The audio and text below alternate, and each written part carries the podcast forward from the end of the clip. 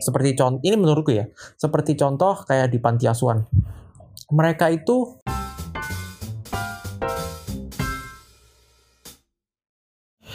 kembali lagi di Petra Podcast Corner atau Popcorn. Di sini saya Vito ingin ah, bercerita sedikit tentang keluarga.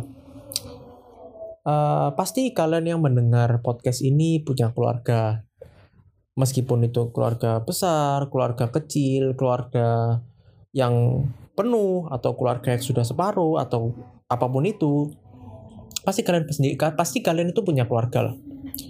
Dan menurutku nih, menurutku keluarga itu bukanlah or, bukan hanya orang yang satu darah dengan kita. Mes, nah, meskipun orang itu nggak satu darah dengan kita, tapi mereka itu sudah mau tulus dalam merawat kita, mereka mau sudah mau tulus dalam mendidik kita, mengajarkan kita, itu sudah bisa kita anggap sebagai keluarga kita sendiri. Seperti contoh, ini menurutku ya, seperti contoh kayak di panti asuhan. Mereka itu bisa menganggap teman-teman yang lain, meskipun meskipun bukan saudara kandung mereka, tapi mereka bisa menganggap mereka sebagai mereka bisa menganggap teman-teman mereka itu sebagai keluarga, sebagai saudara sendiri.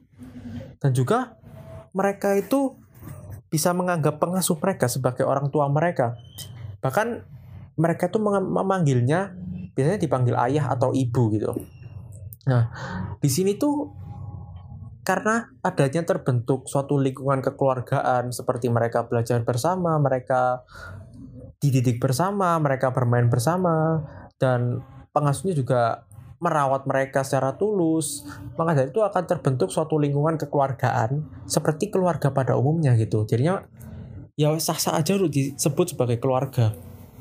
Nah, tapi anehnya itu masih ada orang yang walaupun keluarganya itu masih full, masih penuh, tapi tapi orang-orang ini tuh memiliki pikiran bahwa mereka ingin hidup independen dan meninggalkan keluarga mereka setelah mereka beranjak dewasa nanti.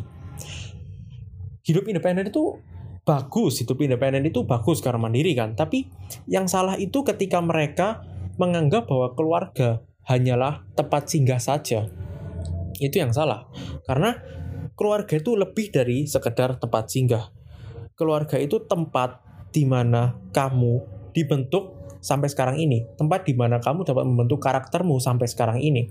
Nah, di sini saya akan mencoba untuk memberikan apa sih pentingnya apa sih keluarga itu kok bisa disebut uh, bagian paling integral, bagian paling penting di kehidupan kita. Gini, dari pertama kali kita lahir, orang pertama yang kita rasakan, dekapan pertama yang kita rasakan, selain bidan dan dokter, adalah ibu kita sendiri atau ayah kita sendiri. Tapi kebanyakan ibu sih, ibu kita sendiri. Dan dari sini tuh kita sudah bisa sadar bahwa dekapan ibu itu sangatlah penting bagi anak yang baru lahir.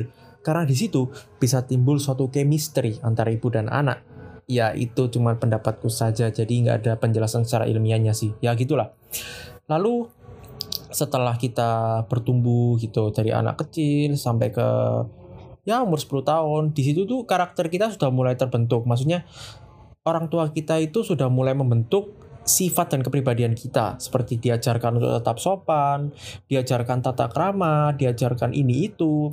Sehingga semua itu akan kita refleksikan kepada orang-orang lain yang kita temui. Nah, tanpa kalian sadari, sifat-sifat kalian itu ya dibentuk oleh karena keluarga kalian, dibentuk karena lingkungan di keluarga kalian gitu. Nah, setelah kita kecil ini, kita pasti akan beranjak ke remaja lah. Nah, di remaja ini kan kita pasti memiliki uh, pemikiran yang masih labil gitu. Kadang-kadang marah, kadang-kadang sedih, kadang-kadang gembira. Dan ketika marah dan sedih ini kita sering kali curhat kepada keluarga kita tanpa kita sadari. Nah, di curhatan ini tuh, kalau misal kalau misal kita sekarang kita lihat ke masa lalu, kebanyakan curhatan-curhatan itu adalah curhatan yang sangat goblok dan tidak perlu untuk dicurahkan. Maksudnya tidak penting gitu. Nah, kita sendiri menganggap curhatan itu sangatlah goblok. Tapi waktu kita curhat ke orang tua, waktu kita dulu curhat ke orang tua kita, orang tua kita itu nggak pernah bilang kalau curhatan kita tuh nggak penting, curhatan kita tuh goblok. Padahal kalau dipikir-pikir lagi sekarang itu emang goblok gitu. Tapi ya gitu orang tua itu bersik bersikap sebisa mungkin, semaksimal mungkin agar anaknya itu, agar kita itu tetap gembira. uh, sebenarnya aku ada contoh sih kayak dulu remaja waktu aku umur 16, 17, 15 ya kalau salah. Itu mamaku kena kanker. Didiagnosa oleh diagnosa kanker stadium 4 kalau nggak salah. Nah, di situ satu keluarga itu pasti kena pasti kena tekanan. Aku pasti paham kalau satu keluarga itu kena tekanan, bukan cuma aku, bukan cuma adikku, tapi papaku dan nenekku apalagi mamaku itu pasti kena tekanan. Tapi hebatnya di sini tuh papaku berusaha untuk menutupi kayak menutupi rasa stres menutupi tekanan itu ketika dia bersama denganku atau bersama dengan saudaraku bersama dengan adik-adikku. Kayak waktu makan bersama jarang sekali papaku itu mengeluh. Dia itu selalu berusaha untuk menunjukkan rasa sen apa ya menunjukkan bahwa semua itu baik-baik saja gitu. Dan inilah yang sangat hebat dari sebuah keluarga itu. Meskipun di segala situasi meskipun sama-sama terkena tekanan tapi orang tua orang tua kita tuh pasti akan semaksimal mungkin untuk membuat kita tuh tetap bahagia membuat kita tuh tidak khawatir Nah itu sekarang sudah kembali lagi kepada kita sih. Kayak kita itu tetap mau menganggap bahwa keluarga ini hanya sebagai tempat singgah gitu, hanya sebagai tempat tidur atau kita mau menganggap bahwa keluarga ini merupakan bagian yang terpenting dari kehidupan kita. Dan waktu kita dewasa nanti, waktu kita sudah bisa hidup mandiri, kita sudah sudah punya kerja sendiri, itu kembali lagi kepada kita. Apakah kita mau membalas kasih dari keluarga kita, kasih dari orang tua kita, atau kita mau meninggalkannya?